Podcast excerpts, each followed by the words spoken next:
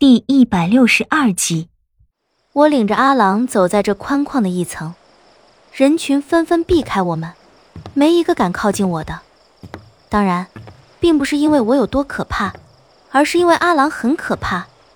我们正若无其事的走着，忽然听到有人喊：“大妹子，过来，快过来！”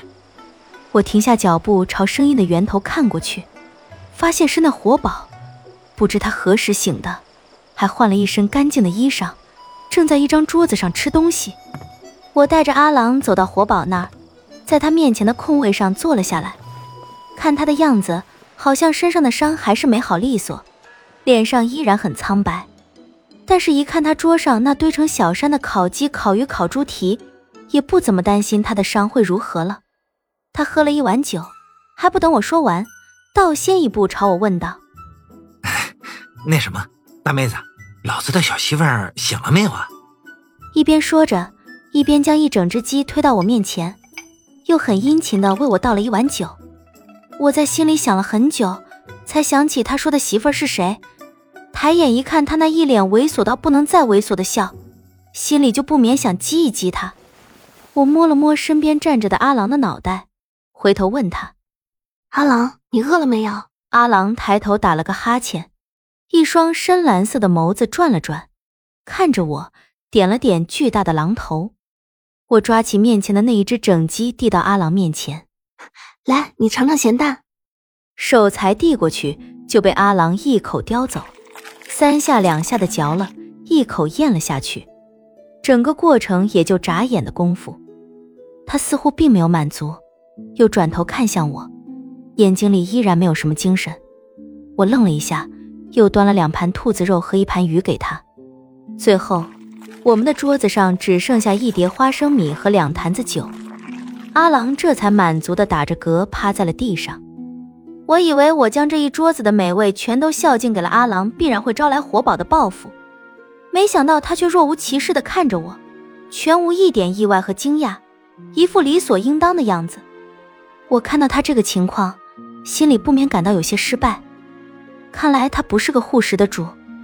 想到这里，我坐直了身子，回答他刚刚问我的问题：“你那小媳妇儿还在睡觉呢，你这人也是，也不过去照顾照顾。”活宝脸上神色一变，忽然拍了一下桌子，吓得我差点没从凳子上跳起来。阿郎像是没听到一样，趴在地上养精神。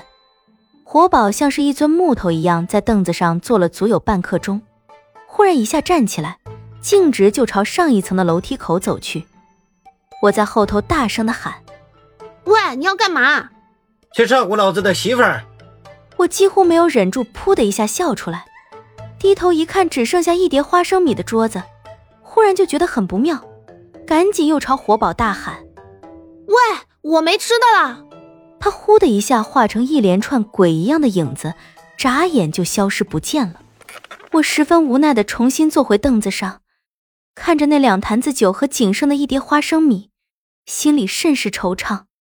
我趴在桌子上看着阿郎，笑着对他说：“阿郎，你也吃饱了，去给我叫点东西来吃吃。”阿郎巨大的身体从地上坐起来，朝我轻轻的吼了一声，然后摇着一根巨大的狼尾巴，一扭一扭的朝上一层走去。我趴在桌子上，欲哭无泪。司徒安在第二天傍晚的时候第三个醒过来，他身上并没有带什么伤，只是在施展魂定之术时耗费了太多的精力。他这一觉一连睡了一个晚上加两个白天，可真是睡得舒坦。楚月自醒来之后就一直守在李化生床前，一步也不曾离开。我借着给他送羹汤的机会溜进去看了一眼李化生，在饮了我的心头血之后。他的伤已经愈合如初，可是，在沧海之城里折损了太多的力气。百叶留在船上的医师为他把了脉，说身体已无大碍，但是力气消耗太多，什么时候能够醒过来，他也说不好。而我在这两天里，已能够清晰的感觉到龙魂之力在逐渐溃散，鸿蒙之气并不是我自身的力量，经受不住这样庞大的消耗。这两天我几乎只是睡了一小会儿。当龙魂之力一点一点流逝之后，能感觉到身体的疲惫一点一点的吞噬着我。这算是强行开启龙魂之力带来的反效果，可我也并没有将这些放在心上。如今我们都逃了出来，也不再需要多强大的力量来保护自己、保护别人。我很庆幸的是，龙魂之力在我们都安全的时候才逐渐的丧失，而不是在最为危险的沧海之城。活宝一直都守在车彤彤床前，都不曾离开过一步，就像是楚月守着李化生一样。看着他那从未出现过的认真贴心样子，我觉得我给车彤彤安排的这个归宿应该是不差的。所有人都有自己要守护的东西了，并稳稳的将那些东西握在了手里。可我呢？我趴在船沿上，看着身下时而平稳、时而翻滚的海浪，时常会觉得我逃离了生死绝望的梦境，却堕入了一个一无所有的现实。孤独一人置身在这苍茫大海，像极了一叶孤舟，一个无根的浮萍。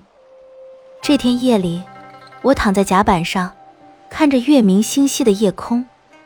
阿郎趴在我的身旁陪我，我拿他的肚皮当了一回枕头，而他好像也并不介意，靠在阿郎的身上很舒坦。长河落月，星子点点。脑子里一遍一遍的回想着我和李化生走过的每一段路程，都是那么真实美好，刻在我的骨子里，是我最要好的曾经。就在我为那些美好的曾经而失神的时候，身下的阿郎不知为何毫无征兆的站了起来，我没防备，一下子就摔在了地上。爬起来去看阿郎的时候，发现他在朝甲板那头跑过去。薄薄水雾中，一道白影正缓缓的朝我这里走来。阿郎走到他身边的时候，那道白影停了一下，水雾迷离中看不大清晰。躺在这里做什么？海上夜里很凉的。熟悉的声音经夜风一裹，飘进耳朵里，身子一个机灵，差点没跳起来。李化生，是是你吗？他的声音和他的身影都已经刻在了骨子里，可这会儿。以前只是看一眼就无论如何也不会认错的那个人，而今却让我恍惚起来。他在我身边坐下，如山川白云绿水般清秀绝美的脸近在咫尺。阿郎再一次给我们两个做了靠垫，